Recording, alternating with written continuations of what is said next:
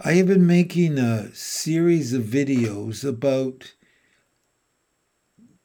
enhancing literacy in the classroom.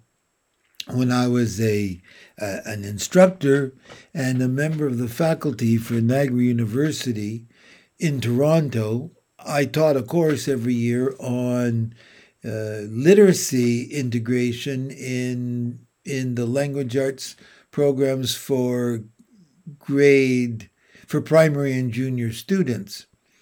And uh, so I've been trying to put those same thoughts online so that I could share that with um, future students or people who are already in the field teaching. And, and today's video, uh, I tried to talk about how we read orally to students to help them develop their listening skills as well as their comprehension skills and their their ability to appreciate what good literature is. And in that video this afternoon that I made, I talked about the concept of a um, um, culminating performance task. And in many ways, that's what I was talking about when I was talking about the integration of technology and the use of various tools to enable students to display their new knowledge. So let me do similar something similar in this video. So let's assume that you're doing, or you've got your students or your children at home reading books, and you want them to tell you what they've gotten out of reading the book.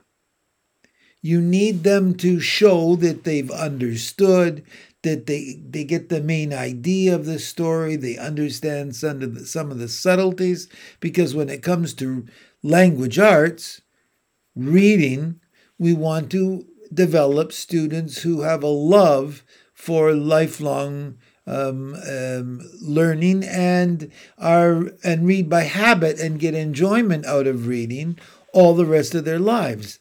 So novels and reading novels and talking about novels and going to the library and browsing novels is an important part of any program in school.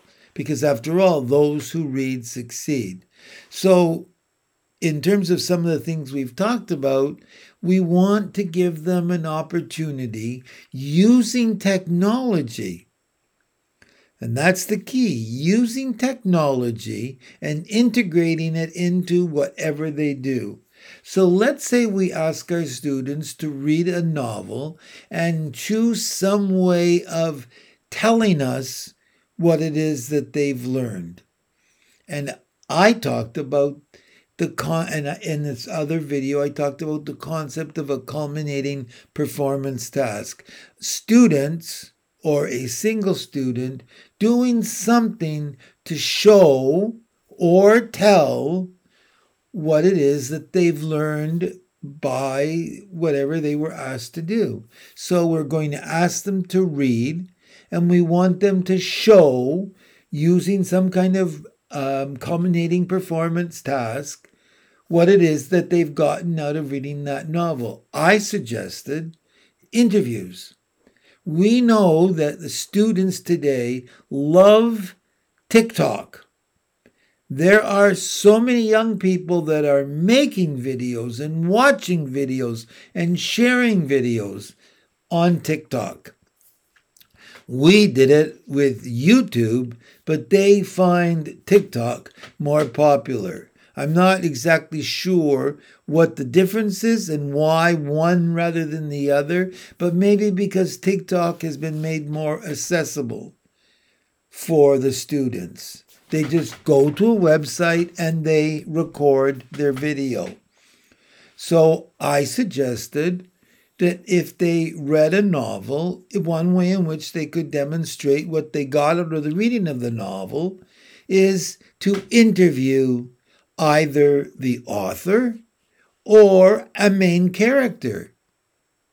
And they can write out the questions, and then they can get somebody else in the class. And this is great if you're working from home and you're trying to help your student um, accomplish things in the classroom and you don't want them to lose ground, that they find a buddy that they do the same things with and then they work together. So this is something that they can do together.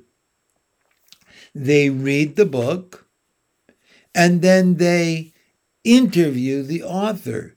One of the pair can interview the author, another of the pair could interview a main character. But the kinds of questions they ask can have to be revealing. You want them to show that they understand what they read. Now, of course, there's a catch here. You have to have read the novel or know enough about the novel that you can tell whether they're asking legitimate questions or stupid questions, whether they're getting at the meat of the story or not. So they and this this works really well if you have three people. They sit together. One person does the videography another person does the interviewing and the third person the character or the author. You can mix and match that however you please. But they're using the technology in a way that's familiar with them to be creative and show what they've learned.